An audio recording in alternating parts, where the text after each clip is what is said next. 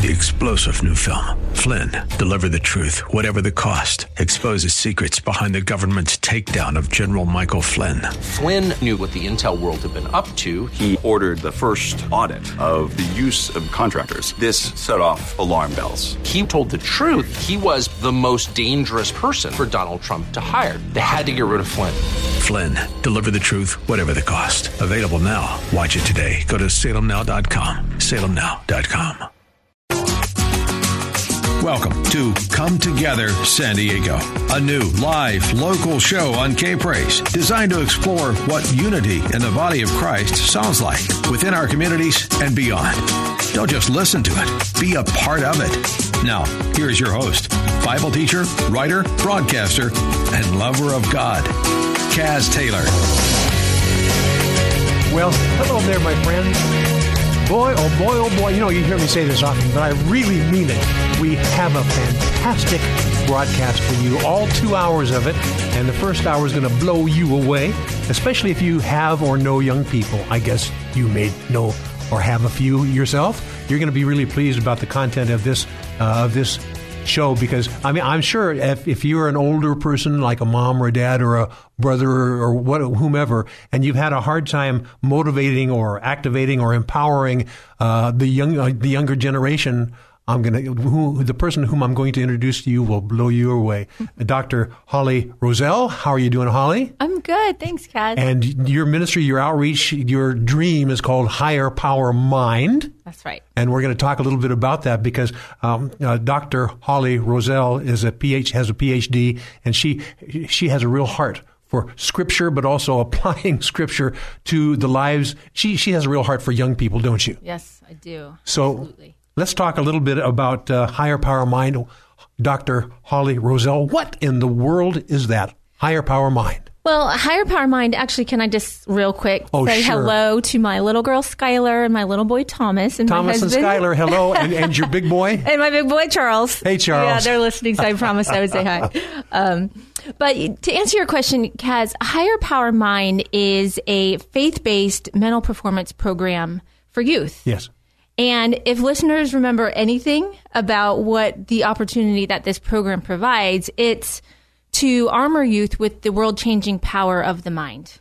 Yes, uh, uh, launched by the the the Holy Spirit, fueled by an Almighty God. Yes, exactly. Yeah. I love it. Yeah. I, my friends, I have I have to disclose. I have worked a lot with Holly. She, I, I'm a videographer. My partner and I with Bizvid Communications, and she commissioned us to do some tr- training or instructional videos a year or so yeah. back. So that's where I first became aware of what she's doing. And when I got, you know, we, we are building the videos, and so we get to, uh, an opportunity to, oh, taste and see that the Lord is good through her teaching. And I'm going, wow, what a remarkable lady. And then this broadcast opportunity came up. I said, we need to get Holly on here, because she has the goods about helping young people go to higher levels. It's remarkable. So, uh, finish with your story, Holly. Yeah, well, thank you, Kaz, for those kind words. Yes. Um, but yeah, Higher Power Mind, like you mentioned, it, it uses a unique combination of Scripture yeah. and the field of sport and performance psychology to really train those key mental skills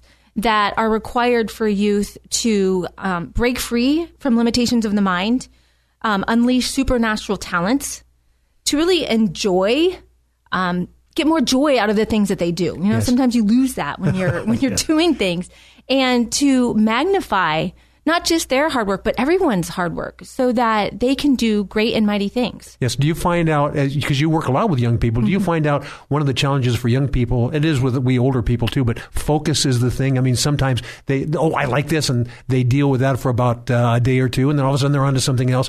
If you can uh, instill discipline yeah. into these young people, they can really get a revelation about who they are, what they're called to do, stick with it, and all of a sudden see that fruitfulness. Absolutely. Um, So mental performance, the thing about mental performance is, is that it underlies and really dictates all human performance, sports, arts, academics, whatever it is we're trying to do. But the problem is that mental performance is also the number one undertrained skill required of youth.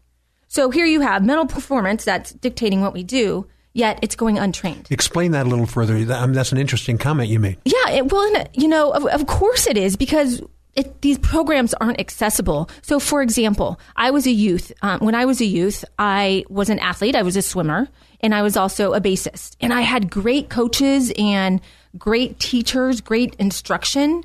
But underneath all of that, I struggled with the mental game. So wait a minute. You said a bassist as in an instrument. Yes. You played the, the bass. Yes. And also you were a swimmer. I was a swimmer. Remarkable. Well, so you needed some serious discipline to, to move forward in, in that sport and that musical right. uh, discipline as well. Yeah. So I've really lived that as a youth. And um, and because of those struggles, I've, I missed out on a lot of the fruits of the hard work, and not just my hard work, but everyone's hard work. Um, things like results and achievement and self-confidence and really just the joy of consistently performing at your best. Yes. Um, and that was really frustrating for a long period of time, many years. But the good news is that God is using that for good. Yes. Just, now, now, when did God enter your equation? Well, God entered this into the equation probably about four years ago. Started no, kind but, of planting the seed. Um, I understand, but you you were a believer before then. That's, oh, I was a believer before that. that. Yeah, yeah, I was a believer before that. Um, I surrendered my life in grad school, actually, uh-huh. so not as long ago as you might think, but about ten years ago. Yes. And it's just really grown in my heart. And I was actually in the master's program for sports psychology at the time. I see. And so that seed is really planted. But like like I said, in you know Romans eight twenty-eight, he says, I'm going to use all things for the good of those who love him. So some of those experiences and those struggles have really fueled the passion for this program mm-hmm. so that the youth can be free. They can be free to do these great and mighty things that God has planned for their life. Yes. And he does. He has great pl- things planned for all of their lives. He does. And I can hardly wait to talk to you about some of the the uh, aspects of this program. I think, my listening friend, what we're going to be doing is we're going to talk a little bit more about it, but we're going to not only going to talk about it, we're going to illustrate it in some of our segments. We're also going to introduce somebody who is uh, functioning within this as well from a co- phone call a little bit later on in this hour. So, Holly, this, yeah. this is remarkable. And my listening friend, you, you may not be a youth. But I'll tell you what, because I've been working with her and seen some of these things, and pla- in fact, played the videos over and over again. Uh, they've helped me. Actually, yeah. I play tennis, and it helped me almost win today. That's power. And that's power. But, you know, service has always been the challenge. There you go. There you go. We'll talk more. We'll talk. Thank you. I, she, during the break, she's going to fix me up. And that's you're gonna, right. You're going to tell a, a heightened level of ability from each segment after she gets with me during the commercial breaks. So Good. how do you want to, how do you want to, complete this? We've got about a couple minutes. Any word of encouragement to people? Uh, a little bit o- overview about the program and the people. Maybe let's do that. A little bit of a, an overview about the program and the people, and then we'll just dive into the specifics in the next segments. Yeah. One of the things that I think is really important to understand about this program, um, because it's something that gets confused with people all the time. So I want to clarify it. This is not a clinical psychology program. Uh-huh. So, you know, there are things that people need to work on, depression and things like that, that are clinical, but that is not what this is. This is mental skills training, and so it is for everyone. Um, I remember, I'll give you a quick example, when I was um, working with a young man, and his goal was mm-hmm. to be in the combat medic program for the Army. My, my. And the combat medic program is an extremely intense program. There is a tremendous amount of studying that goes on. In a very short period of time, they have to finish certain assignments and things like that. And he was really struggling with attention. And I remember sitting down with him and working with him on some of the attention control activities. And he went and he applied what we had learned. And he came back and he said, you know, this was so easy to mm-hmm. do, but I would have never known to do it unless I would have worked with you. Well, that's good. And so it's the kind of thing that um, once you hear these skills, you can apply them immediately to make a difference in your life. Yes, yes. And so that reminds me, from what I've known of you, you've dealt Uh, extensively with the military, training yes. the military. I mean, a lot of the the training approaches that you have uh, that you apply. You apply to the military. The military hires you to help them train their people. I mean, speaking of high stress situations, yeah. so oftentimes in a military environment, you have a high stress situation. And my friend, you need to concentrate yes. for the sake of you, the lives of you, other people around you, but also uh, the protection of this nation. I mean, it's a pretty s- serious thing. So we'll talk a little bit about that in future segments as well. Absolutely. So Holly, are you ready to track with me for a whole hour? We'll talk a little bit more about this higher power mind strategy. You know, my friend, as a Christian, many of you have been taught about uh, we are spirits and we have a mind living in a body, and we, we hear those things. Well, Uh, let's have uh, Doctor Holly Roselle, P H D, dissect that a little bit more and show how all these different elements of the, of how we are made can work in harmony to the highest level possible. So, uh, Holly, we're, we're, I'm excited about uh, I am talking too. I'm about ready. This. Okay, my friend, Holly Roselle and Kaz, we will be right back. This is Come Together San Diego, the new live local show on F M one oh six point one and A M twelve ten. K-Praise. More Come Together San Diego is just moments away. Hey, this is Nick Grizzle here with Drum Magazine. I'm here with Dan from Kingdom Cajon. He's going to tell us why he's thinking outside of the box. How am I hearing all these different kinds of sounds and stuff? We really enjoy uh, comfort, thus the shape of the drum, the padded seat, but also the tones that comes out because it narrows at the top. You get some high tones at the top. And we also have a patented snare system. It's called, we call it the Easy Rocker Snare. When the drum is flat, there's no snare on, so it's just a, a unique sound there. And then when you rock it back, the snare comes on, so it gives you more creativity. And then we added into it also the shakers and jingles and also a wood block. So you can really take that thing out and kind of gig with it, have some fun, be real creative. Kingdom Cajon dot com. Kingdom Cajon dot com. You could send the child in your life to a public school, but why?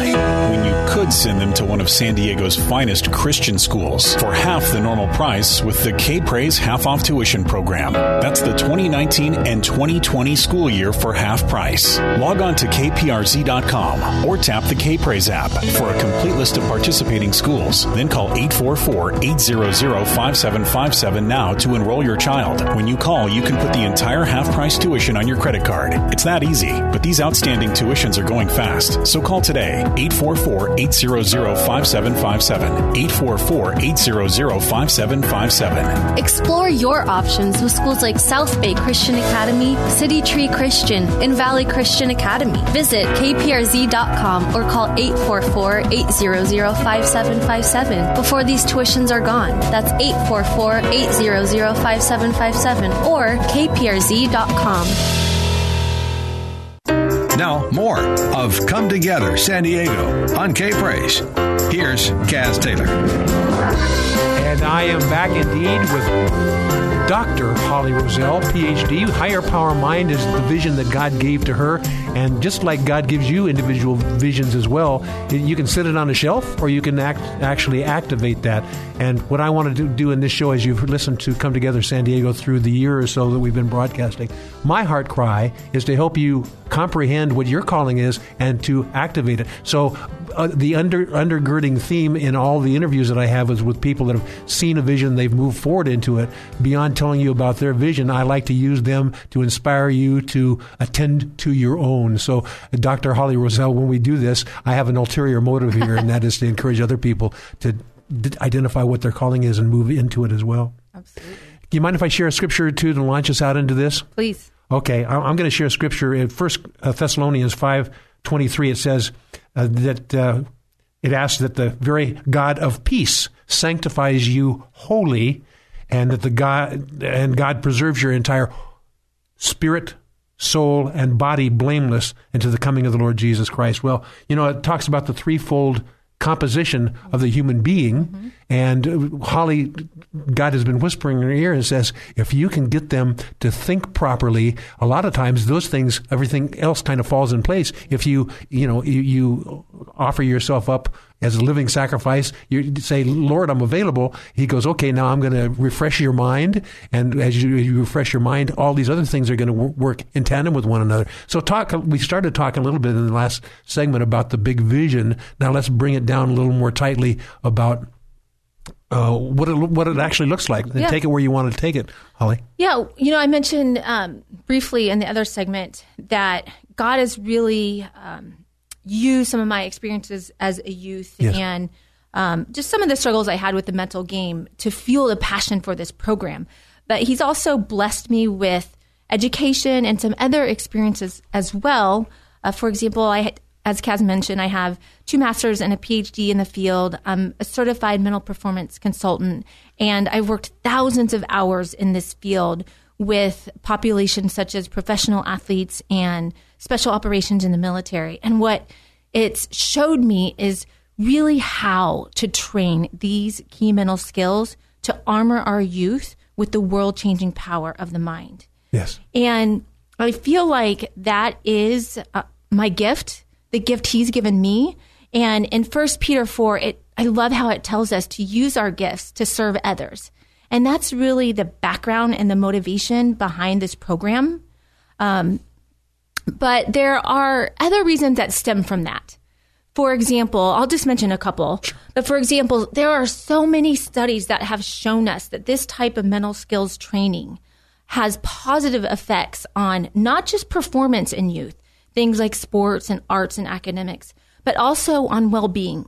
So things like avoiding or moderating depression, emotional control, self-regulation. So you're telling me these things, this right attitude uh, has a great deal to do with good health as yes, well. Yes, absolutely. Wow.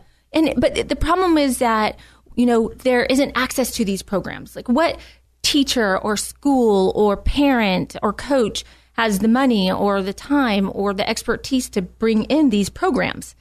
But by creating a powerful mental performance program online, we're able to give everyone access to these types of programs. I like it. And while we're here and you mentioned online, I'll give you an opportunity right now to share what that website is. And they can be meandering while they're listening to the radio. So what's the website?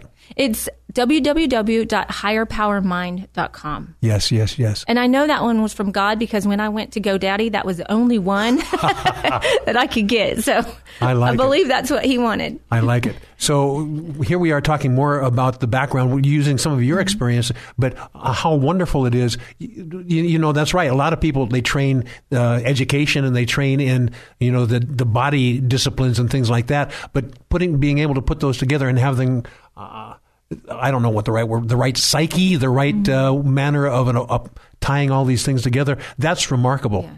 And t- you've had some um, remarkable experiences. You've dealt with people that have, you know, had to put it to use on the battlefield yes. or in the competition field or in the yeah. school environment. And uh, you also deal with musicians. I mean, that's fantastic. Yeah. I've seen some of, some of the stuff that these musicians put together, and when you're competing or when you're performing, you have to be concentrated, else, the, you know, your mistake gets magnified. Yep.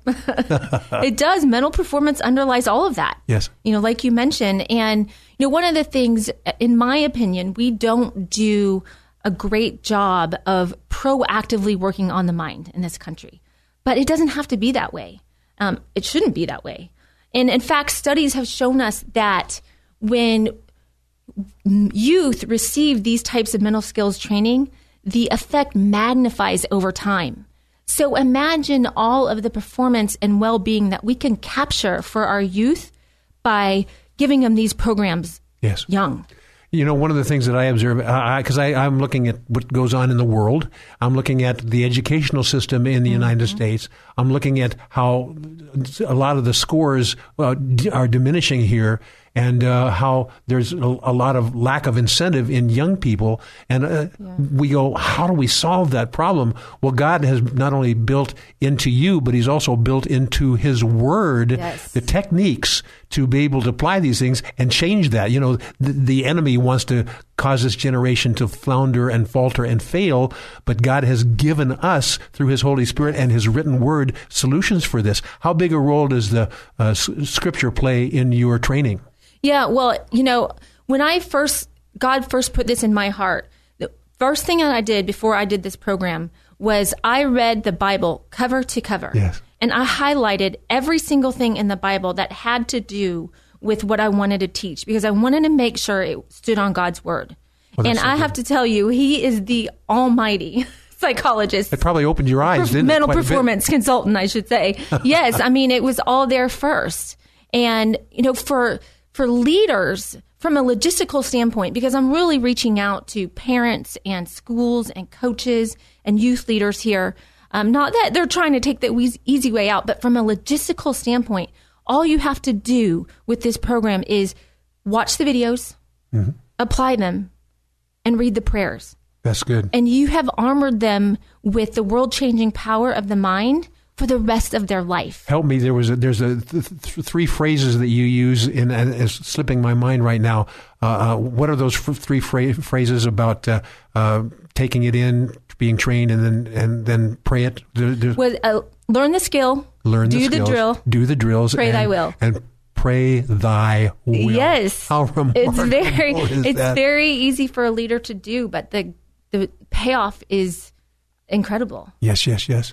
My listening friend, I hope you're realizing that, you know, we can be, if we can look at the news, or we can be distraught about things, or our, our kids are coming back from school and they aren't quite getting it. There are solutions, and God has given us solutions. All we have to do is, number one, apply them, or number two, find somebody who can help us apply yes. those. And so, Holly, I, I know you have stories about uh, coaches. You have mm-hmm. stories about uh, different trainers and, and, and different individuals that are in the come alongside of a young person mode. And when you help them get so just a few keys to be able to apply these things, all of a sudden they see remarkable results. I, you know, I remember when you're saying that, I just remember this story. I was, um, there was a coach, he was a basketball coach for middle school, and he asked me to come in and work with his team. Uh-huh. And I will never forget this. It just stuck in my head that I was talking about uh, the mental filter, which is one of the skills from the confidence lesson in the, in the program.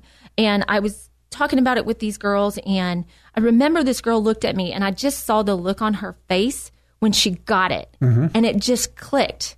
And it really applies to Romans eight twenty-eight. That, like I said before, God uses all things for the good that uh, those that love him. And it just clicked. And I thought, that's why I'm doing this program. Oh, I love that. It will be with her forever. Yes. And you, how many different disciplines are you teaching? Just a, there's a handful. You've got uh, prosody, and you've got win, and, and all, a number of other things. What are, how many disciplines in this training? Yeah. So the way the program is delivered, it's through twelve sessions. Yes. And they're all the same. So it's really easy to follow along. And those twelve sessions lie within four main lessons.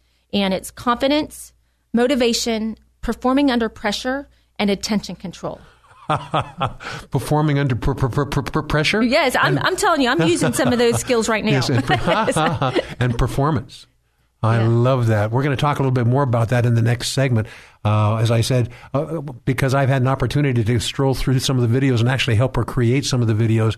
Some some of those things are embedded into my heart and mind, and actual uh, the way that w- when I do athletic events, or when I do uh, when I have to write scripts, or when I have yeah. to present things, I go, a lot of these things, just by going over them in the videos that I helped, you know, BizVid helps you create. I mean, I've got some of those things embedded, and I go, oh, I need to breathe. yeah. yeah. And I, just simple little trainings, but once you get them like that person, you said it clicked in, mm-hmm. when it clicks in, and all of a sudden your life can change. Yes. And, and think about learning that when you were twelve or thirteen oh, and or really? fourteen. That's so good. You know, and, and like I said, when when youth learn these early on, those positive effects magnify over time.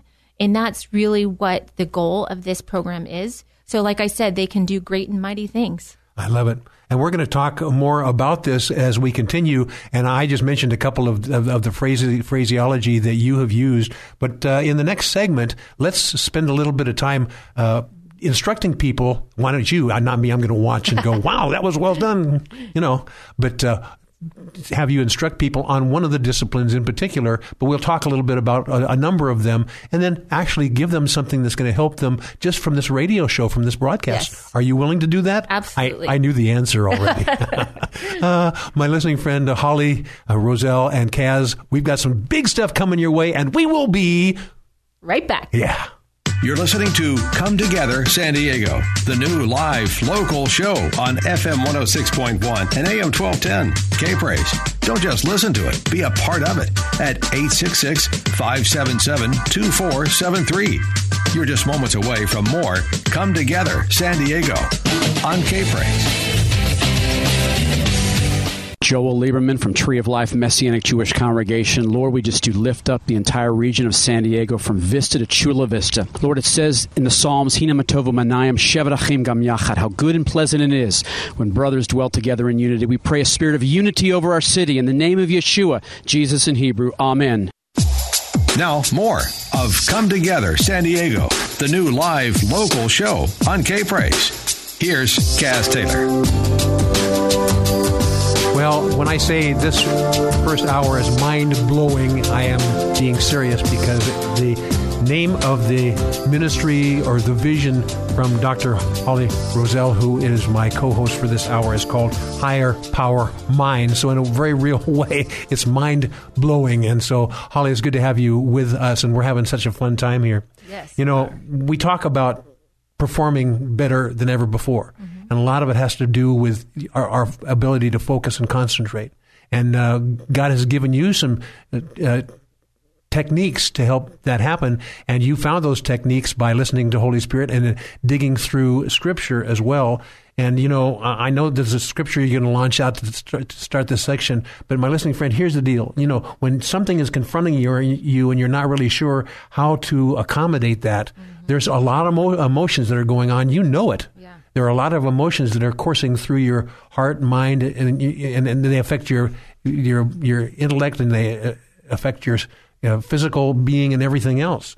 And so what God wants you to do is, Holly uses the word sweet spot. She wants you to find that sweet spot and find out how to get there quickly and start applying things. But anxiety is, is a real challenge. I, I tell you, a lot of people, they lose their functionality completely when they start overthinking things instead of allowing what you've been trained to do to kind of kick in. You had a scripture you wanted to jump in in this. We're talking a little bit about uh, anxiety, but you have solutions, and you even coined a word to, to deal with it. So uh, I'm going to hand it over to you, Doctor Holly Roselle. Yeah. So, Kaz, I mentioned in the last segment that Higher Power Mind uses twelve different sessions that are within four lessons. Yes. And um, confidence, performing under pressure, attention control, and motivation. And the one I'm going to teach right now is the skill called prosody. Yes. And this and is a word that you created. This is what I and, created. And, you, and you're calling this the opposite of? Opposite of anxiety. Anxiety. Yeah. I love it.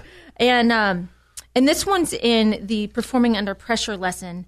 And I'm going to start by talking a little bit about how the body works mm-hmm. when it's faced with stress or pressure. Because God just so miraculous, miraculously designed us. Um, he designed something in our body called the sympathetic nervous system. Mm-hmm. And I call it our amp-up system. And when we are faced with stress or pressure, that system is triggered. And it makes all kinds of amazing changes in our bodies. For example, it makes our heart rate go up, which pumps more blood throughout our body, and there's oxygen in our blood, so it makes our body more powerful. Um, another, uh, it, it makes it more powerful so we can perform better, yes, perform at a higher level. Another thing that the amp-up system does is it shuts down our digestion, because really what it's doing, the body is saying, hey, anything that's going on that's going to take energy that's not really useful, we're shutting it down. So that energy can be used to perform at a higher level. And Scripture says we are fearfully and wonderfully made. And you, as you did the research into this, you realize, boy, are we fearfully we and are. wonderfully made. It's and the and the, and the body has mechanisms. You just have to rig- figure out uh, which are the good mechanisms and which are the negative mechanisms and how to apply the good stuff. Exactly. Tell us more. Exactly. And so, you know, as you start feeling that, some things that might happen are you might start to feel sick. You uh, might start nauseous. to feel like you have to throw yeah, yeah, up. Yeah, yeah. You might to start... to feel like you have to go to the bathroom. You might even get cotton mouth. Or, um, or a headache's often. Yeah, another another thing well. um, the body does, the amp-up system does, is it makes you sweat. Yeah. It cools your body down so you can perform at a higher level. Or you may feel jittery because of some of the chemicals that it uses to make these changes. And all of these are really good things. Say that again. All of these are really good things. Say it again. Good things. Yeah. Well, but, but the thing is, we as soon as we start feeling sweat, sweaty or we have some of these nauseous feelings, we go, uh-oh, I'm done. I'm in big trouble. And your whole idea, mm-hmm. your whole revelation is that these are tools if you know how to harness them. Exactly. And so what happens is, like I said, those are all really good things, but where the problem comes in is they don't feel good. They feel really uncomfortable. So like you said, Kaz, what happens is we start thinking, oh no, this must mean I'm not ready. Yes. This must mean my body's weak. This must mean I'm not going to do well. And we sabotage our performance before it even starts. Mm-hmm. And that's anxiety, sometimes called performance anxiety. My, my. But what we need to do instead is this. We need to, when we start feeling that nervousness or that uncomfortable feeling that our amp up system gives us, we need to say things like, thank you, God, for this. This must mean it's go time. This means I'm ready, right? Because, you know, if we have that positive view of it, that's prosaiety. Yes, yes. Can I can I ask you, you know, we've seen some athletes, and it seems like when there's more pressure, they excel. Exactly. That's because they've learned how to uh, harness that. They've learned how to harness it, and they've learned to have a positive view of it. Because it is, like I said, something that God gave us. And I'm going to actually read a scripture that relates to that. It's Psalm one nineteen, one forty-three, and it tells us, as pressure and stress bear down on me, I find joy in God's commands. Read that. So out of the pressure and joy, I mean, pressure mm. in your life, joy is to be found there. It's like digging under the dirt and there's the nugget right underneath the surface. Exactly. And as it relates to prosaiety, you know, if you, if God commands our body to do this, even if it doesn't feel good, we can trust it and we can find joy that it is good for us and it's designed to help us perform at a higher level. Yes. And that's what prosaiety is. Yeah. Well, you know, I, I, I think there's sometimes a person, I've, I've seen people that when they when they have this level of pressure upon them and they go into the thick of, into the thick of battle, unquote, quote unquote, it may not be literal battle, yeah. but whatever the competition happens to be, there's an exhilara- exhilaration that happens. And when they finish off, they go, oh, I've never felt so alive. Exactly. And that's a God thing. Yes, it is a God thing. He truly did create it for our good.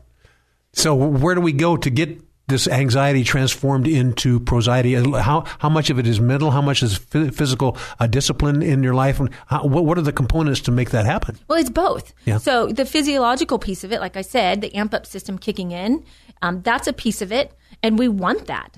People will work really hard to do anything to shut that down. And what I'm saying is don't do that. Have a positive view of it and embrace it because that's what God wants for us. And here's the thing, Kaz, youth won't know that.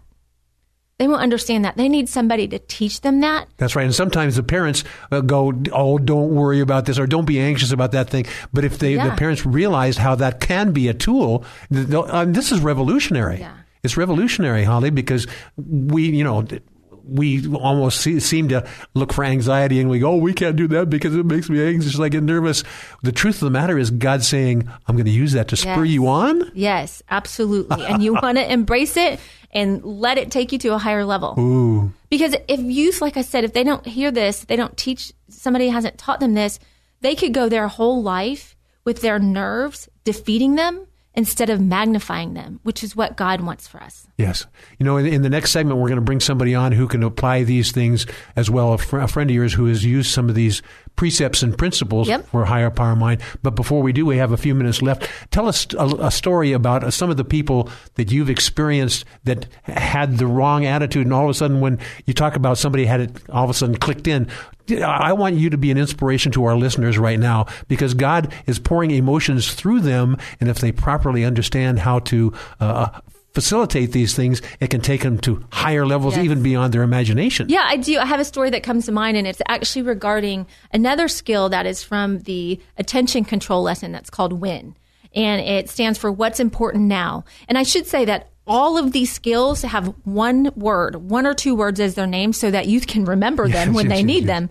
Um, but I was working with a young man, and we were, it was in the military, and we were in a simulator, and they were shooting at targets. And so it's real guns, but the there's not bullets, it's a laser. And, yeah. and the simulator's like, you know, kind of a virtual reality. And we went up and we did the drill, and he shot all of the triangles uh-huh. on the drill. And afterwards, it put a big fail sign up. Oh, my. And he was so confused. And he said, why did I fail? I shot every single triangle. And I said, well, the directions were to shoot every single shape except the triangle. and, oh. and so the thing here is that he was paying attention, but he was paying attention to the wrong thing mm. at the wrong time. And so what I had to tell him and remind him of is you always have to have the answer to your question, what's important now? And so, and, and what's important now, and you call it your win. And I mean, that's yes. a wonderful way to remember it. Yes. How am I going to win in this challenge? Right. So when you're out there and you're losing focus or you're losing attention, what's my win? And when you answer that, it will get you right back on track. And I love Proverbs four twenty-five that tells us, look straight ahead and fix your eyes on what lies before you. Ooh, in other words, don't don't be so concerned about the periphery things. You focus on the thing that's important, and all these other things will find their proper place. Exactly. Because we get so focused on, you know, what mistake I might make or what might happen or who's going to think of mm, this of me. Oh, my, but my. When you ask yourself, again, you ask yourself, what's important now? Or excuse me, what's my win? You have to have that answer. Yes. Would you take about thirty seconds now? You, uh, my friend, you, you've gotten some revolutionary insights here that can be a- actually applicable. And uh, once again, give me the website. It's w w w dot higher power mind dot com. Now, would you spend thirty seconds or so before we go into the break, Holly Roselle, and pray over our listeners and just encourage them as a mom would a kid? Now, we know that you're not, a lot of you listening are not the kids, but uh, Holly's going to take the position of the mom, encouraging you. Don't be so concerned about these things. Just listen to God. So lay it on us. G- give us the encouragement in thirty seconds oh, or so, yes. and then we'll go into the next segment. I would love to do that. Oh, our Heavenly Father, I just ask that all of these skills, all of your words that underlie these skills, reach all of the youth that it needs to, God, all of the youth, God. And we just ask that you speak to them, God, so that they understand your character through this program. They understand that you are in their life in everything they do, God. Not that you want them value them or love them anymore because of how they perform, but that you encourage them, God, and you want them to do great and mighty things to glorify you, God. We just ask that you put your loving arms around every single youth out there, God, and that you lift them up, you encourage them, you use this program in the way that you want to use it so that they can feel loved by you, God, they can feel lifted up by you, God, and that they know that you are with them in all the things that they do so they can do great and mighty yes, things yes, in yes. your name. Uh, yeah, hallelujah.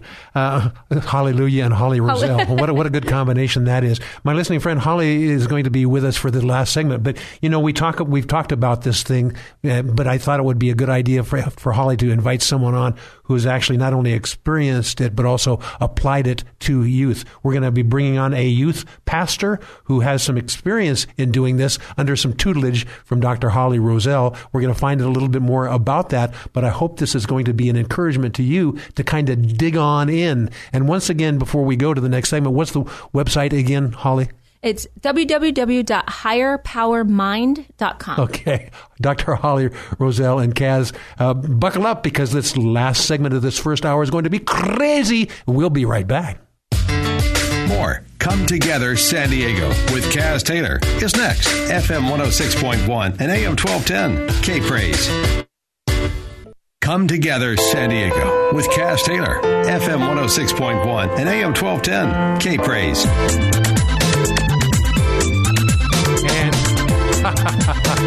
Yes, we're back, and we're learning lessons about how fearfully and wonderfully made we are. We have embedded within us keys to perform at a higher level, even beyond your imagination. And these are the days where God wants to have his kids performing at their highest level, because we need to be a witness of the goodness of God. And by hearing and obeying him, it can change the lives of other people. And they go, hey, how'd you do that? And then you say, I want you to meet my best friend. And one of my good friends is Holly Roselle, Doctor Holly Roselle. And uh, we're having fun, aren't we? Yes, we are. Always. Always. And my, my friends, here's what we thought we would do in this last segment of the first hour. I wanted to have Holly bring on someone who has actually experienced this, but also has a real heart for youth as well. I'm going to use that to let you introduce our phone guest. Yeah, absolutely. Um, on the line, we have Kenton. Are you there, Kenton? I'm here. Good afternoon. Awesome. Well, Kenton Hunley is, and I'll let you tell him your role and, and your title and a little bit more about what you do, but I want to introduce him. He is a youth pastor, and I just have to say that it takes about three seconds of talking to Kenton for you to recognize the light that he is and just the passion that he has for helping people, for helping youth. And so he has really embraced some of these skills and really believes in them and has applied them. And so I thought he was a great person to come on and talk a little bit more about um, the value that he thinks this program can bring to youth. Yes, yes. And Kenton, uh, you are a youth pastor. Tell us the church and how people can find out more yeah. briefly about the church. Wonderful. Uh, my name is Kenton Hunley. I'm the Director of Discipleship for Children and Youth at First United Methodist Church of San Diego in Mission Valley. Very good. Um, to find out more about the church, uh, you could go to F U M C S D dot org or Very you can go to first church S D dot com. Very good. Now that we took care of all that, let's dive right. into some of the revelation that you've been, you know, you, I... I I'll tell you, Holly speaks highly of you, and uh, I know that you have a real heart for young people. And all of a sudden, when you're given keys to help those young people excel, uh, it, it can be empowering, can't it?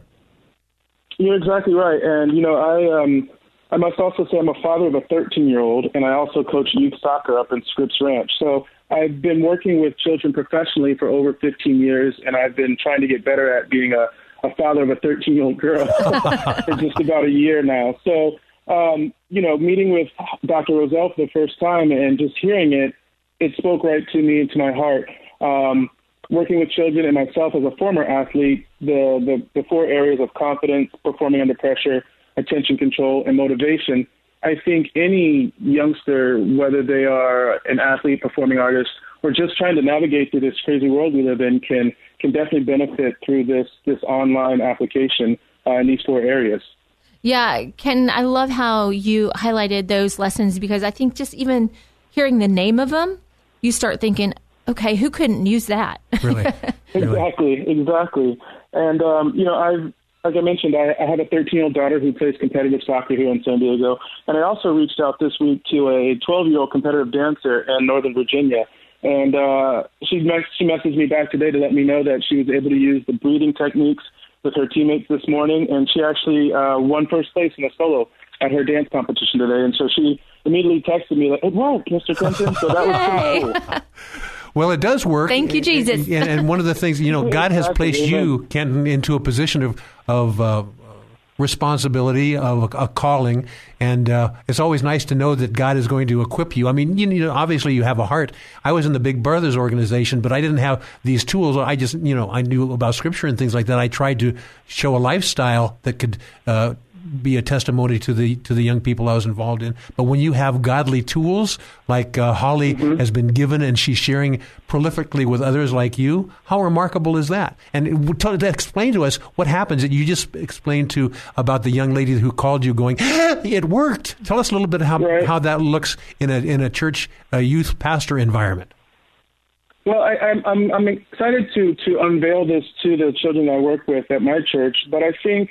Uh, one thing that we need to understand is that, you know, oftentimes we see kids on their phones or on their tablets. And it's like, what are you doing? That's too much screen time. Get off the phone. But that's actually how they communicate to each other. So to have something in their hand that they can uh, share with their, their teammates, as, as this young lady in Virginia said this morning, or something that they can just do on their own, I think it it speaks greatly to the generation we're working with today to, to create uh, young followers of Jesus Christ. And so they can do it at their own pace. A lot of times, Uh, teenagers, I find, don't want to be told from mom and dad or from even their coaches or their teachers or youth leaders what to do and when to do it. So to have an objective person uh, like Doctor Roselle, who uses the science, the faith, and the love of sport and performing under pressure, I think it speaks right to a kid and uh, or a youngster And, and it doesn't come across as quite as pushy as it would from mom or dad or coach who's always on them and always telling them what to do. And I think um, both girls that I've worked with this uh, the last couple of weeks have told me that the, the use of humor and real-life application is what really speaks to them. I love that. And I, I like uh, to watch Holly's face when you're describing this. It's kind of like the baby she's birthed is being used uh, remarkably, and that's exactly. That's wonderful as well. Yes. So d- tell us just mm-hmm. briefly, uh, uh, Holly, about your, your relationship with the Kenton Hundley, and uh, what how did that begin, uh, and, and where has it taken it from, from there? We've got a couple minutes left in this hour. Well, you know, it's funny. Kenton is actually the youth, as you mentioned, he's a youth pastor at the um, church where my little boy goes to preschool oh. and my little girl. And last year they went to V B S, Vacation Bible School, with um, Kenton. My little girl did. And she just came back just praising this, this experience that she had and how much she learned. And I just loved taking her. And I thought, who leads this? uh-huh. And it was Kitten. And I remember when, because I, I would go and pick her up, and I would watch him kind of towards the end working with the youth. And it, he just stuck out to me as, you know, he just, he stands out. He was such a light. And so when I, um, and I had seen him in a couple other things that I had done through the preschool. And so when the, I was doing this program and I was really done with it, I thought, you know what, God just put it in my mind and my heart to reach out to him. And just highlighted him based on what I had seen him do with kids before. And those th- those kids are a little bit younger than what this is yes. applied for, but it was it still works. The same heart. It even works for the older people like me. Exactly.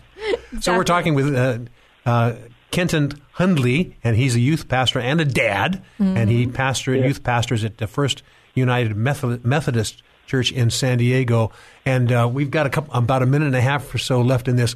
Holly, uh, you want to uh, offer Uh, a word of encouragement, or do you want to let Kenton do that as as a youth pastor, and then we'll close the segment? Yo, Kenton, why don't you wrap it up? See what you, what else you'd like to All right, say. Well, we I, got I about a minute here, so uh, uh, pray over it and then speak it, brother. I, I will, I will. And again, as, as both a parent and a coach, and I, I think it's interesting that Holly didn't know I was a parent of a thirteen-year-old nor a coach when we met.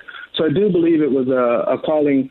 A higher power that, that brought us together. Yes. Um, and I was always taught uh, from my own father that children will lead us to the temple. And so through her children, we met, and I'm able to to help expand this, and I'm looking forward to growing with others. But what I really like is that it, it speaks to children, to youth from all walks of life, from all backgrounds, and they can relate to it um, because she uses real-world um, ideas in the videos, as well as bringing it back to Scripture and closing each uh, activity with prayer. And so I know as myself as an athlete, we always often look for mantras to keep us going when times get tough.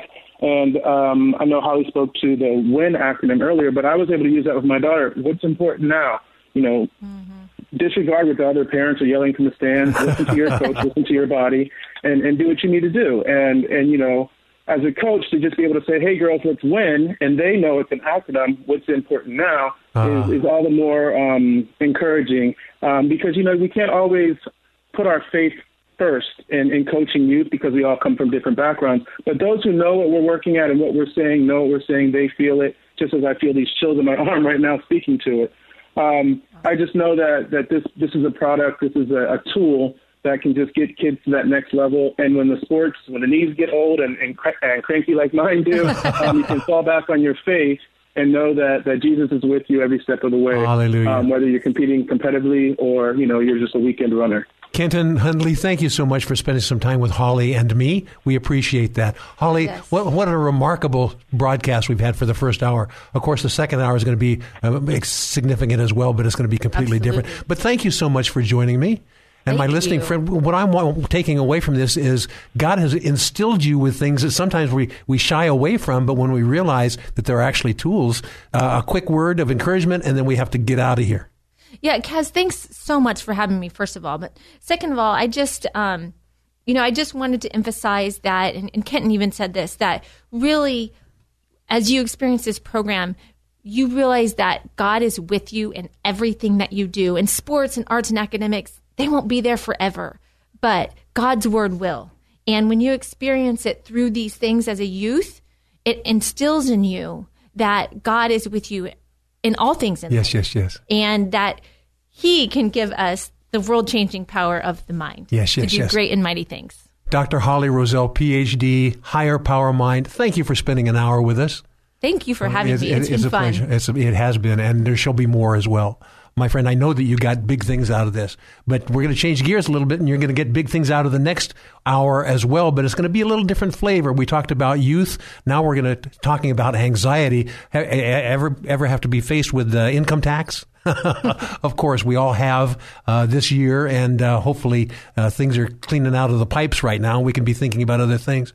But I wanted to bring one of the world's great historians on for this next hour. His name is uh, Bill Federer, uh, AmeriSearch, and the American Minute. In the next hour, he's written a book talking about uh, the the. the history of income tax. He's going to dig back into Scripture. He's going to dig back into the American history, and we're going to find out how it was meant to be properly applied and how it has become abused. And you're going to be absolutely amazed with this as well. So, Holly, thanks for joining me in the first hour. My next guest for the next hour is Bill Federer of American Minute and AmeriSearch. My friends, do not go away. We will be right back.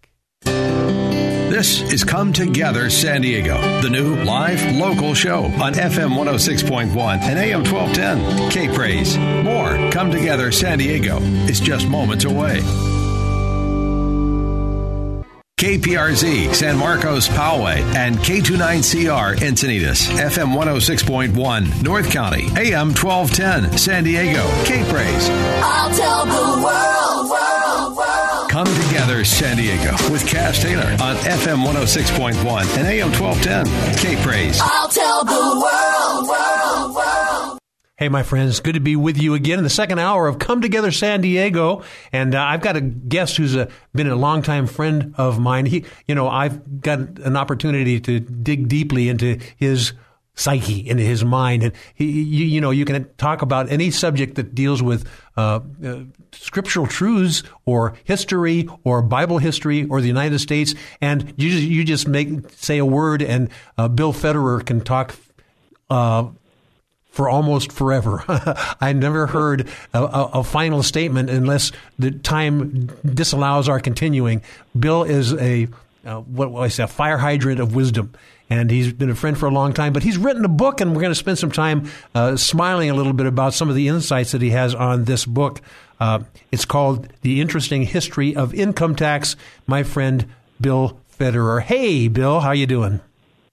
Yeah, it's great to be with you. Uh, it's a pleasure. And congratulations on one more book. I mean, you've written so many books, uh, uh, over... Uh, twenty or twenty-five books, somewhere in there. You lose count, and uh, you've ministered and you've shared these truths in many, many cities in, in, in the United States. In fact, uh, every once in a while, you come to San Diego, and I try to make a point of seeing you and hearing you. So this new book, tell us a little bit about it. And because, I mean, this is timely. People are still shivering a little bit from the, the, the income tax experience, and you have some insights for them. So tell us a little bit about the book, Bill Federer. Well, thank you, Kaz. Well, uh, Ben Franklin said the only things certain in life are death and taxes. um, April fifteenth uh, is the day that Abraham Lincoln died in eighteen sixty-five. He was shot the night before in Ford's Theater. April fifteenth, nineteen twelve is when the Titanic sank. It struck an iceberg the night before. It's not a really good day. But uh, in nineteen fifty-four is when April fifteenth became the deadline for tax returns. And um, interestingly enough, uh, there was no income tax in America uh, because it was forbidden by the Constitution, Article one, Section nine. Uh, it says, no capitation or other direct tax shall be laid by the federal government. And so our founders didn't like taxes. That was one of the reasons we rebelled against King George the third, the taxation without representation, and the stamp tax and the sugar tax and the tea tax and all those different taxes. And uh, so our founding fathers started off not wanting to have an income tax. Uh, they had a little bit of a problem because the states um, had to voluntarily cough up money to pay the federal government, Uh, which would pay the federal army, which was George Washington. So you're saying there was no mechanism uh, for funding the federal government. The states had mechanisms to, to, to fund that, but so the, the, the, the federal government came up with a tax plan. Is that what you're saying? Right. So for the first nine years of America, uh, we broke from Britain, but we had not yet come up with our U S Constitution. We operated under something called the Articles of Confederation, which effectively gave zero power to the federal government to do any kind of taxes. And so Washington was begging for money for his troops, and the you know Continental Congress didn't have any because it was voluntary for the states to give money to the federal government. Well, anyway, we broke from Britain. After those years, we finally get our U S Constitution, and the federal government uh, supported itself through through two kinds of taxes: tariff taxes on imports that came in from other countries, and excise taxes on specific items like salt, tea, tobacco. Again, no income tax. And uh, the tariff taxes, those are interesting. They made foreign goods more expensive, so people would buy stuff made in America. I'm hearing, I'm, I'm, I'm hearing echoes of this with with our president uh, Donald Trump, aren't I? Right, right. So the um, situation was the Industrial Revolution. You had James Watt uh, invented the first steam engine. It was to like pump water out of coal mines in England, and but then that steam engine Uh, expanded to uh, be for railroads and boats and, and you know, uh, things like that. Uh, so it comes to America, and we begin to industrialize. And so we have factories, but the textile industries in England and Europe were ahead of us, so they could produce stuff really cheap. And uh, given the choice, people would buy the imports. And so the tariff taxes made the imports more expensive, so people would instead buy the stuff made in America. Yes. The problem was the tariff taxes that helped the North hurt the South. What do I mean? Well, the North had factories, and the South really didn't. The South was agricultural. They grew cotton and rice and so forth, which unfortunately relied on slave labor. Um, and so when the tariff taxes were put in place, the South was faced with either having to buy more expensive stuff from Europe with these tariff taxes added on, or the stuff from the northern factories, which was effectively, you know, you know, comparatively more expensive. And so at some point during prior to the Civil War, the South was paying ninety percent of the federal budget. They, by them paying and collecting the tariffs, they were sending all that money to Washington, D C, and they were funding the federal government. And so the South resented that. That here they were having to, you know, uh, pay these tariffs, and the North got the benefit of it because these factories got the protection.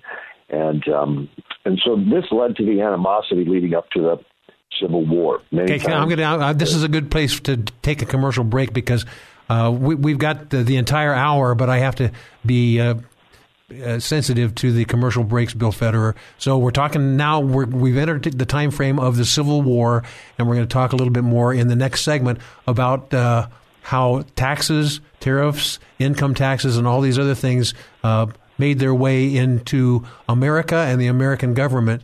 And uh, I know you have some more illustrious things you're going to share with us in the next segment from your book entitled The Interesting History of Income Tax, Bill Federer. So would you stay with me for the remainder of the hour? Bill, we're just getting warmed up, aren't we?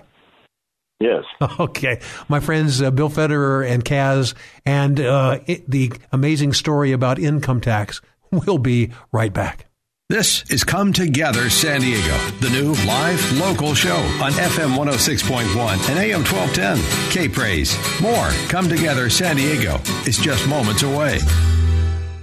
Now, back to Come Together San Diego, the new live local show with Kaz Taylor. F M one oh six point one and A M twelve ten. K-Praise.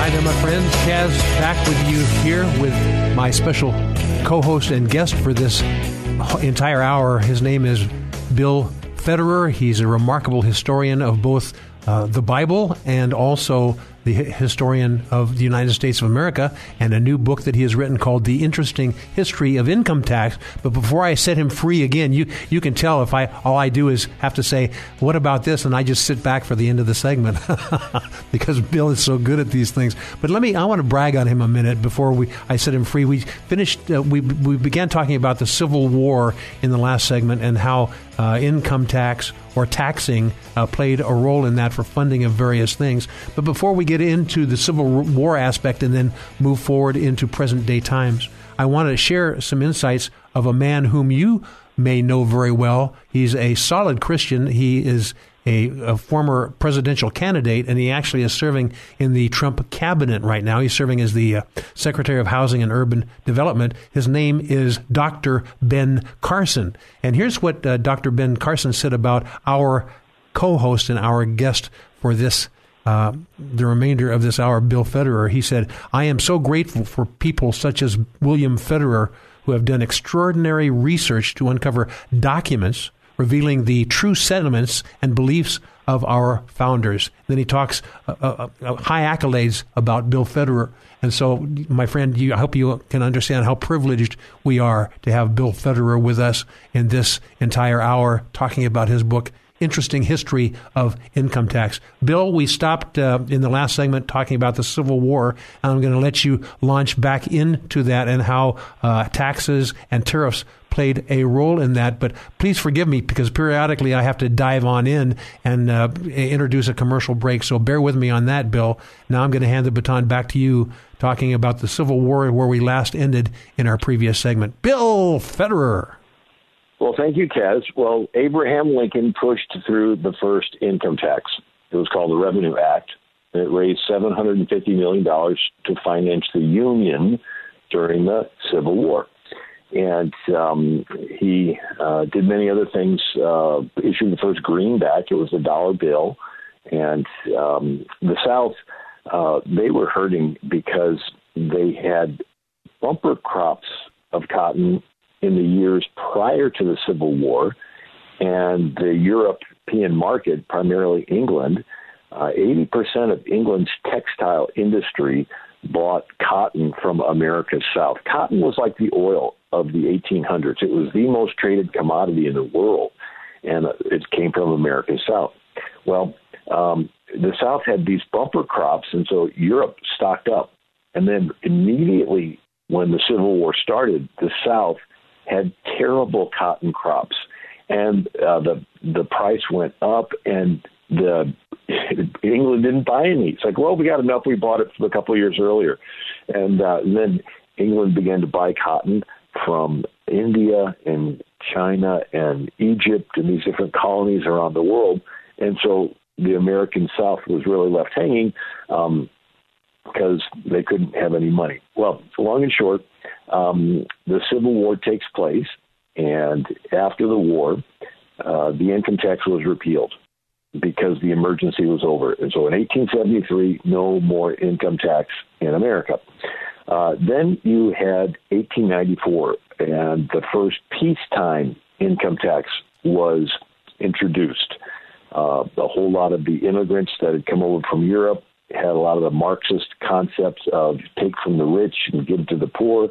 Uh, Karl Marx said every man according to his ability, to every man according to his need, and this redistribution of wealth. And so they pushed through the first peacetime income tax in eighteen ninety-four. Can, can I stop you right there, Bill? Because you said yeah. some things that uh, we, you know, if you listen to the news or watch the news, my friend, this is what you're hearing and seeing these days. I know Bill's going to talk about this in greater detail in the future, but the mentality uh, in, in those days is revisiting us these days, and that is let the rich pay for government and let the poorer people uh, take advantage of it. That's called socialism or even Uh, Marxism or uh, communism, and uh, so we're feeling the flavors of this. And as uh, as Bill Federer shares this with you more, you're going to hear some phraseology that he uses that happened way back in America's history that we should have learned our lesson from, and we are still getting it in the face today. So, I, sorry, Bill, for inter- interjecting that, but I'm going to let you get back into your topic here. But my listening friend, pay close attention to what Bill is saying because we are faced with similar challenges today. Bill Federer. Right. So uh, the first peacetime income tax was passed in eighteen ninety-four, but the Supreme Court declared it unconstitutional in the case of Pollock versus Farmers Loan and Trust.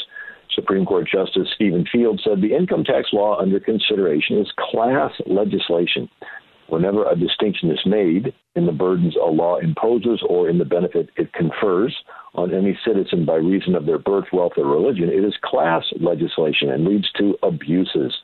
He said, it is the same in essential character as the English Income Statute of sixteen ninety-one, which taxed Protestants at a certain rate, Catholics at double the rate, and Jews at a second and third higher rate. Oh, my. Anyway, so no income tax again.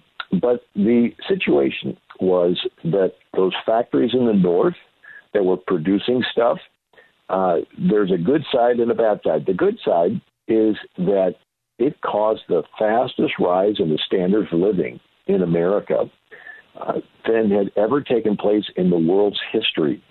It freed women up from having to weave thread to sew garments. Now you can buy a whole bolt of cloth from the textile stores. Uh, the farmers could buy steel plowing tools and farm implements, and the steel made railroads and bridges, and now uh, you could travel across the country. And, and so we saw this uh, very, very fast rise in the standard of living. That's good. But the industrialists, the people that own the factories, they became wealthier and wealthier. And so uh, they were sometimes referred to as robber barons. And uh, some of them were scrupulous and had morals and others didn't. Uh, one, for example, was David Rock, um, John D. Rockefeller. He was the uh, head of Standard Oil Company. And he did a deal with the railroads to ship his oil cheaper than his competitors. And then he would sell it cheaper. And then he would put his competitors out of business. And then once he had a monopoly, he would raise the price right. of oil through the roof. And then he would give a kickback to the railroads that started the whole thing off. Uh, and he did this over and over again until he put out of business all his competitors, and he became the richest man in the world. Anyway, so a movement was started to try to tax these rich industrialists. And so you had Teddy Roosevelt took on these monopolies, and he pushed through the first inheritance tax because only the extreme wealthy had an inheritance worth leaving. And then another Republican was uh, Taft, William Taft. He pushed through the first corporate income tax because only the extreme wealthy owned corporate stock. Finally, Woodrow Wilson comes along, a Democrat, and he pushes through the first income tax. And it was a one percent tax on the top one percent richest people in the country. And so the people thought, well, this is just going to tax these Rockefellers and Carnegies and Astors and J. Paul Gettys. It's not going to tax you and me. It would sort of be like today saying, it's just Bill Gates and Warren Buffett and George Soros that's going to pay this tax. We're and you, and this is what you're hearing a lot from uh, uh, liberals and left-wing individuals. It's, it's not going to really impact you. It's going to impact others. But... fill in the blanks, Bill Federer. Right. So they pushed through the sixteenth Amendment in nineteen thirteen. Again, a one percent tax on the top one percent richest people. And um, World War One starts. And everybody thought, well, we had an income tax during the Civil War, so that's an emergency. We have an emergency now, World War One. I guess we can swallow it. Now, another thing happened. The rich aren't rich because they're stupid. They're rich because they know how to make financial decisions.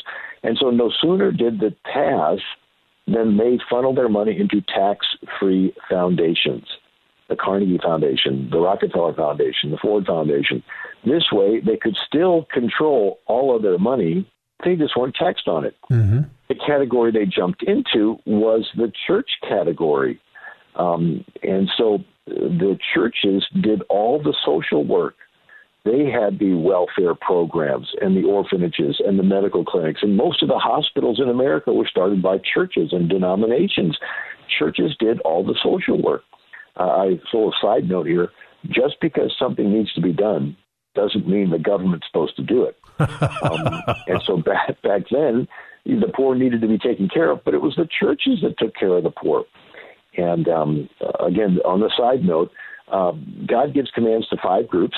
He gives commands to uh, individuals and then to families and then to employer-employee relationships and then to churches and then to government. Um, individuals are commanded to be generous and give to the poor. Families, there's no command for the family to be generous. The commands to the family are husbands, love your wives, children, submit to your parents. Employer, employees. The employer is supposed to not withhold the wages, and the employee gives an honest day's work. The church is commanded to take care of the poor and to provide for the orphans and the widows and so forth. Um, there's no command for the government to take care of the poor. The government's wow. command is the simplest. Protect the innocent, punish the guilty. You know, you're supposed to protect the, the country, build a wall, and, and, and you know, have police and so forth. Um, there's no command for the government to take care of the poor or to run hospitals or to have schools or do any of that. Yes. It was the churches that did it. Stop right there, Bill, because we can, we've got to take a, a break right now. My, my listening friend, I ho- hope you're realizing the depth of the conversation that we're having with uh, historian Bill Federer and about his book called The Interesting History of Income Tax. Uh, I bet you a lot of the things my producer and I were during the break were going, we didn't know that. Well, Bill Federer knows this, and he can help you understand uh, where it has come, not only the uh, good things, but also the abuses. And I really appreciate, Bill, that you spend a little bit of time getting back to the, the church and scriptural things, because if you don't mind this next segment, I'd like to have you major on uh, what the good book Scripture has to say about uh, taxation. It reminds me of something that Jesus said uh, about the who, whose inscription is on this coin, given to Caesar what is due Caesar, but given to God what is due God. We're going to talk more about these things and reflect on a an excellent uh, written work uh, just published by Bill Federer called The Interesting History of Income Tax. So can we uh, peel back this, uh, this uh, onion peel a little bit further in the next segment, Bill Federer? Yes. Okay. Bill Federer, my friend uh, and author, and uh, he, his, his ministry is AmeriSearch and the American Minute. You will have heard of him. Do a, a, a, a website church, uh, search or a, a Google search, and Bill Federer, F E D E R E R, and he's everywhere. So Bill Federer and Kaz will be right back. You're listening to Come Together San Diego, the new live local show on F M one oh six point one and A M twelve ten. K-Praise. Don't just listen to it, be a part of it at eight six six, five seven seven, two four seven three. You're just moments away from more Come Together San Diego on K-Praise. Hello, San Diego. This is Rick Sines from uh, Red Seal Ministries. I just bless you and ask you just to receive the love of the Lord at this time, uh, this open season we have in San Diego. Now, more of Come Together San Diego on K-Praise.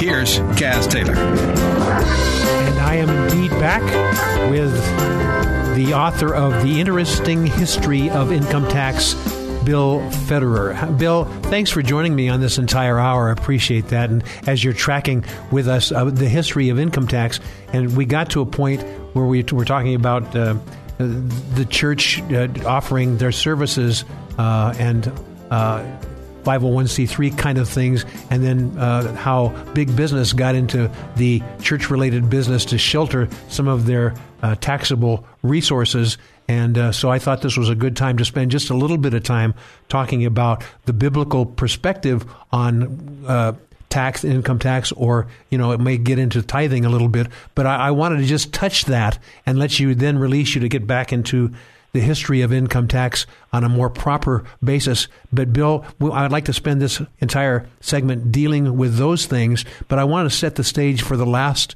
segment to talk about, drum roll please, where we are today, the abuses and where we are today, and uh, maybe some scriptural perspectives and forewarnings about this in the present day time. Can we do that, Bill Federer? Sure, sure. Okay, so, so um, let's continue talking about the church a little bit and then pick up your thoughts about the history of income tax. And the last segment, let's talk about where we are today. Bill Federer. Well, the Bible talks a lot about being charitable, but it says nothing about the government taking away from you against your will mm-hmm. and doing whatever they want with it. In other words, when the early church started, people sold their property and they brought the money to the feet of who? The apostles, the church. They didn't bring the money to the feet of Pilate and say, here, Roman government, here's a little more money for you to spread around the way that you think it needs to be. No, if you want to sell your property and give it to the church, fine, let, and let the church take care of the poor. The problem is, once you get government involved in taking care of the poor, or for that matter, any uh, a social program, the government is run by individuals who want to keep their jobs and they want to get reelected. And the temptation is for them to funnel the money to those that will vote for them and uh, take away the money from those that will challenge them. And so uh, this was actually proven by a gentleman uh, named James Buchanan. He won the Nobel Prize in economics because he figured out what motivated politicians. They want to get reelected. uh, he said that the biggest item on the federal budget was debt. And he goes, why are these politicians continuing to vote for debt?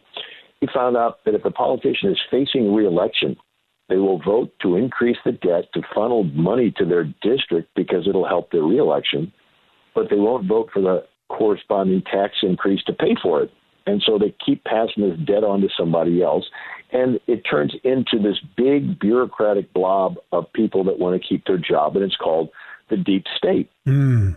In other words, you and I like to keep our job. That's a good thing. And so we want the entity that we're working for to survive and maybe get bigger because it'll give us job security and maybe a retirement. Yeah. Now, what happens if you get, have a lot of people working for the government? Uh, they want the government to get bigger because it'll give them job security and so forth. Uh, and so what happens, the more people you get working for the government, it turns into this big bureaucratic um, thing that's purpose is to perpetuate itself and to get bigger. And it, the temptation is for people in those positions to um, hinder and audit and leak stuff and, and weaponize their uh, departments to uh, stop the candidates that threaten to trim back their budget and to funnel support to those that want to increase their budget. And um, anyway, so originally the church took care of the hospitals, the medical clinics, the orphanages, the schools, the soup kitchens. They cared for the orphans and the widowed and the Maine soldiers and the prisoners. The unwed prisoners, you know, in Europe, they had um, corporal punishment where they would, you know, whip you and so forth. It was a Christian. It was William Penn who came up with this concept of putting the criminal in a room with a Bible until the person became penitent, until they repented. And so they called a place a penitentiary. Oh, my, my. So our very penitentiary system started by Christians that said, hey, let's not, you know, whip people and cut off their arms and so forth. And so the Christians were involved in these different things. Plus, when you teach the Bible, there's this concept that there is a God who's watching you and he wants you to be fair. And even if there's no police around, you're going to do what's right. Yes. Once you get rid of the teaching of God, all you have is, hey, if I can steal and get away with it, I'm going to do it. And so you throw it open to selfish motivation and lawlessness. And so we found where where the church is, is not have a presence, then there's more broken families. There's more, uh, you know, need for welfare programs. And one of the biggest items on most state budgets is welfare for broken homes and for, you know, children without, you know, a mother and a father in the house. And so there is a financial price to pay for us losing our morals. Yes. There's more crime. So the property value goes down. You have to hire more police and you have to hire more firemen and so forth. So um, anyway, uh, finishing the, the timeline, in nineteen forty-two, World War Two starts. And because we had an emergency tax during the Civil War and an emergency tax during World War One, now we have World War Two, and F D R has the largest tax bill in American history. And it increases taxes from just the wealthy to now everybody pays it. A quote from John F. Kennedy, nineteen sixty-one. He said, in meeting the demands of war finance, the individual income tax moved from a selective tax imposed on the wealthy to the means by which the great majority of our citizens participate in paying. Yes. Now, to help me with, on the timeline is this kind of, we're getting into the fifties and sixties, nineteen fifties and nineteen sixties here. Is that the, is that the timeline transition? Right, right. So World War Two, um, it's called uh, pay your, fight the Axis, pay your taxes. And so uh, uh, Franklin Roosevelt pushes through this income tax, and most people made maybe five thousand dollars a year. And so at the end of the year, they had to cough up maybe five hundred dollars, but they didn't save it. And so uh, a guy named Beardsley Rummel was the chairman of Macy's department store, you know, the Thanksgiving Day parade. Yes. Macy's. He becomes the director of the New York Federal Reserve, and he comes up with an idea called the pay-as-you-go tax. So instead of people having to save money and pay their, their tax at the end of the year, you just withhold a little bit from each paycheck. And so this was an emergency effort to get money to fight Hitler. The war stopped. It didn't. So the next time you look at your paycheck and you see they're withholding stuff from your paycheck, that goes back to Franklin Roosevelt fighting Hitler. Oh my. Kennedy said this in nineteen sixty-one. He said, withholding on wages and salaries was introduced during the war when the income tax was extended to millions of new taxpayers. So it was World War Two that made it from the selective tax imposed on the wealthy to the majority of the people, but they couldn't pay it. And so he said this withholding on wages and salaries was introduced during the war. And uh, now one of the observations is that when F D R raised the taxes, business began to leave the country. And so it's no different. Uh, so we we rebuilt Germany and Japan after World War Two with brand new equipment. And they're producing stuff cheaper than we are with old, clunky, pre-war machines. And so Germany and Japan are now taking a bigger part of the uh, global market My. for items. And then uh, we have businessmen that say, shoot, let's just move our business overseas, and we can, you know, import the stuff back. So I ask people, if you were driving down the street, and it's five dollars a gallon for gas on your side of the street, but two dollars a gallon for gas on the other side of the street. Question, would you make a left turn and get the two dollars a gallon? Yeah, we all would. Sure. If you're willing to do that, you can't blame these businesses for moving overseas. Yes, yes. Hold that thought, Bill. Hold that thought because we're running out of, uh, of this segment, but I want to save this this Uh, golden wisdom, this the cherry on top that you're you're setting up here. I appreciate you doing that because uh, my listening friend, I know you're hearing some things that you're hearing reverberating in the news or uh, in d- different uh, documents and things like that, or the voice of many people that have an understanding for financial things. You're hearing the same thing that happened back in the day, uh, in today as well. So, Bill, uh, I'm sorry to have to do this and go to a break, but my listening friend, I want you to be encouraged. Bill's going to pay this whole thing off that he shared with us in the systematic history of income tax. We're going to find out, my friends, where we are today and perhaps what some of the solutions might be as we delve more deeply into the very powerful book called The Interesting History of Income Tax by Bill Federer. Bill, we've got one more segment to go, and I'm. Are you ready to unleash the hounds, Bill Federer? Yes, looking forward to it. Oh, okay. My listening friend, uh, Bill Federer, with uh, lots of uh, stuff you have never heard before, and revelation and inspiration about income tax, but where we are today and what we can do about that. Bill Federer and Kaz will be right back. More Come Together San Diego with Kaz Taylor is next. F M one oh six point one and A M twelve ten K-Praise. Now, more of Come Together San Diego, the new live local show on K-Praise. Here's Kaz Taylor. And I am back with my co-host and friend, William J. Federer, and we're talking a bit about his new book called The Interesting History of Income Tax. I'm glad you're back with me for the last segment of the hour, Bill. Uh, you have uh, enticed our listeners about uh, the truths that we really need to know about uh, uh, regarding income tax, but it it answers a lot of questions about the uh, the challenges that we are facing in the United States today.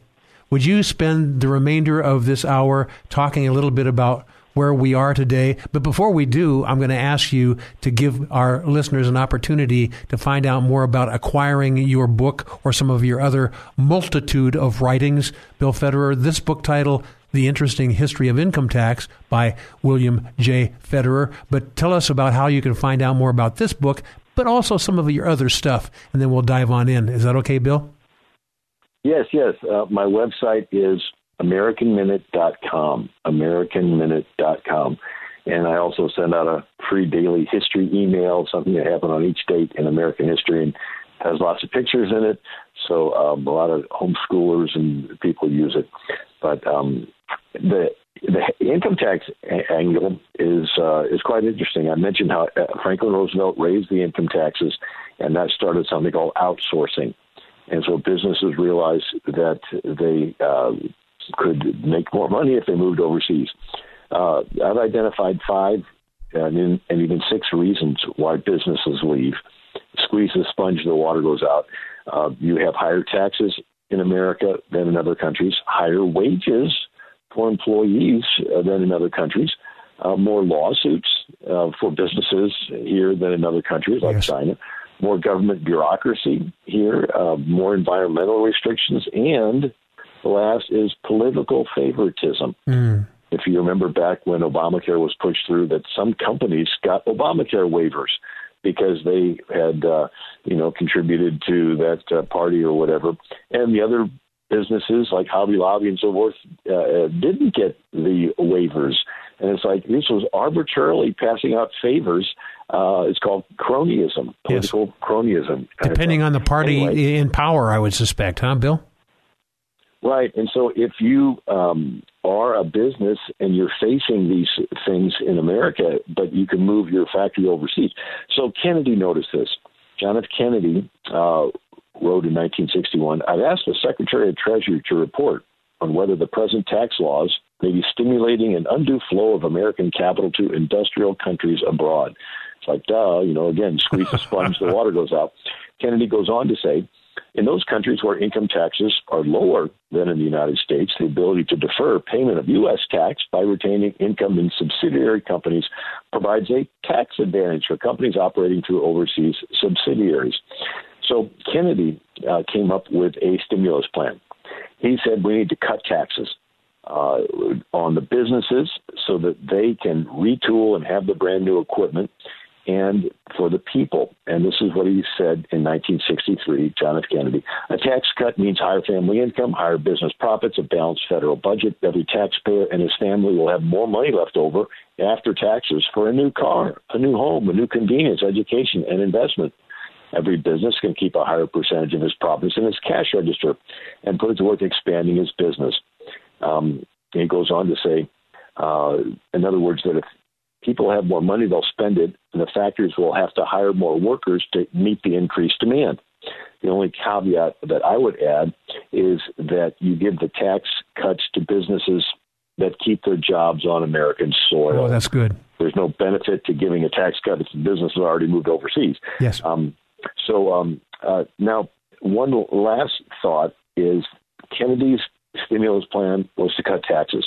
There was somebody else who had a stimulus plan that the F D R really liked, and it was John Maynard Keynes, K E Y N E S, John Maynard Keynes, and he invented the debt-stimulated economy model. What's that? It's like a chalkboard with a circle. The government goes in debt to spend money in the private sector to create jobs. The jobs will pay taxes. The taxes will pay off the debt. It's a nice little circle on a chalkboard. The problem is it never happens because it's run by politicians and they'll go in debt to keep the, you know, to funnel money to their district, but they won't pay for it with tax increases. Sure. And so this debt stimulated economy, even though it looks good on paper, it never materializes. And this debt has gotten to the place where it's trillions and trillions of dollars. Yes, yes, yes. It'll never get paid off. B- okay, so Bill Federer, let, let me ask you the question. We've got just a couple minutes left, and uh, you, you're so you've got so much I- impactful stuff. But I, w- I want to end this uh, this show with your take on where we are in government right now, but also uh, your take on Donald Trump. I mean, he's doing some things that violate the pol- political uh, frame of mind, and uh, politicians on both sides of the equation are a little bit nervous. But you know, he he he's willing to impose tariffs. He's willing to shut down borders. He's w- willing to do all these things to move the economy forward. And if you were to take a step back, you'd see how many of the different um, uh, earmarks of, of the economy, different uh, groups and so forth are doing better, and the economy is experiencing uh, high, high high marks, basically. So given we've got about three minutes left in the show, but I want you to spend this time talking about how you see uh, Donald Trump in, in, in this mix and what your take is on that as we, we uh, the show comes to a close. Bill Federer. Well, Donald Trump wants to help cut taxes and help the businesses. Now, it's important to understand they'll always be the extreme wealthy. Uh, for years, millenniums, they were the kings. And then the common people were the peasants. And so like a pyramid structure, the the question is the middle class. The middle class is the ones who challenge the power of the elites. And so who can help the middle class the most? It's interesting. Lenin said in order for a communist dictator to take over, you need to crush the middle class. And so Lenin said, the way to crush the middle class is to grind them between the millstones of taxation and inflation. Mm. So here he is saying that we have to get rid of the middle class in order for communist dictators to take over. And uh, and so, um, ironically, we're doing to ourselves what uh, you know we did mm-hmm. to help bankrupt the Soviet Union. Uh, now, the Bible talks about God blessing those, uh, the person with the talents that multiplied his and had ten, and then the wicked servant buried his. And uh, he says, take it from the one and give to the guy that has ten. And they say, well, you know, uh, master, he already has ten. And he says, yeah, give it to him anyway.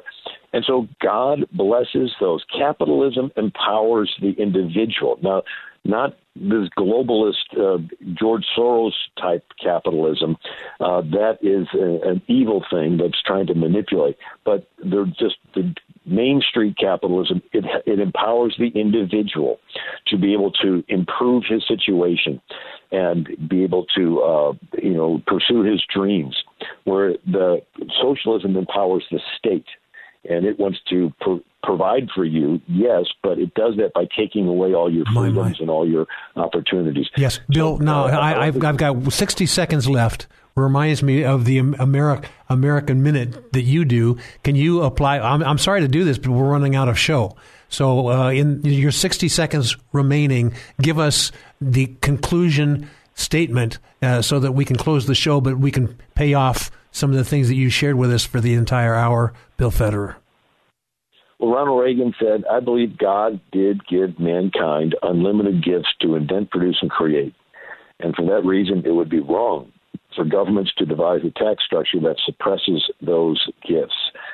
So the idea is that God wants you to have the freedom to pursue your dreams and to be able to better your lot in life so that you can become generous and uh, give to help the poor. Uh, and so the government should help you in that and not try to take away your hard work and have politicians funnel it to those that can help them get reelected. My, my. Bill Federer, the American Minute and AmeriSearch, uh, and a brand new book called The Interesting History of Income Tax. Thank you for spending the hour with us, Bill Federer. And my listening friend, what an honor to have him. Bill, thank you. Thank you, Kaz. Anytime. It's a pleasure. You know, my friends, uh, we're coming to a close on Come Together San Diego for this hour. And as we conclude this hour, I'm going to share a word from a friend of mine in San Diego. He's a pastor. His name is uh, Jim Heidrich, and he's uh, with Fire Wheel Church. And he says, as we close this show and thank Bill Federer for joining us, Jim Heidrich says, remember to believe in God because God believes in you. So my friend, as we close this show, I want you to know that God believes in you and God has big plans for us as we learn about uh, what uh, is going on in government and how to circumvent ungodliness in that and in everyday life as well. So come together, San Diego, Kaz Taylor, and all my friends say, God bless you and see you soon.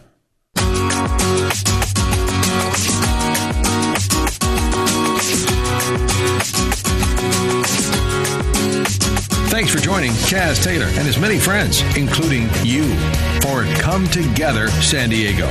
Join us again next week as we explore what unity in the body of Christ sounds like within this county and beyond on Come Together San Diego.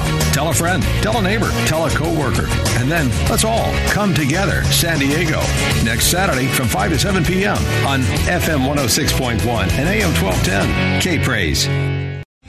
Three-star General Michael J. Flynn, head of the Pentagon Intelligence Agency, knew all the government's dirty secrets. He was one of the most respected generals in the military. Flynn knew what the intel world had been up to. He understood its funding. He ordered the first audit of the use of contractors. This set off alarm bells. The explosive new documentary, Flynn, Deliver the Truth, Whatever the Cost, and covers the facts behind this scandal. Flynn told the truth. He was the most dangerous person for Donald Trump to hire. I find out the worst enemy that I'm going to face in my life is right here in America. They took my assessment and they wanted me to change it. And I was like, I'm not changing it. They had to get rid of Flynn. With in-depth interviews, archival footage, and never-before-seen personal records of the man behind the headlines. I just felt like I was drowning. Flynn, Deliver the Truth, Whatever the Cost. Available now. Watch it today. Go to Salem Now dot com. Salem Now dot com.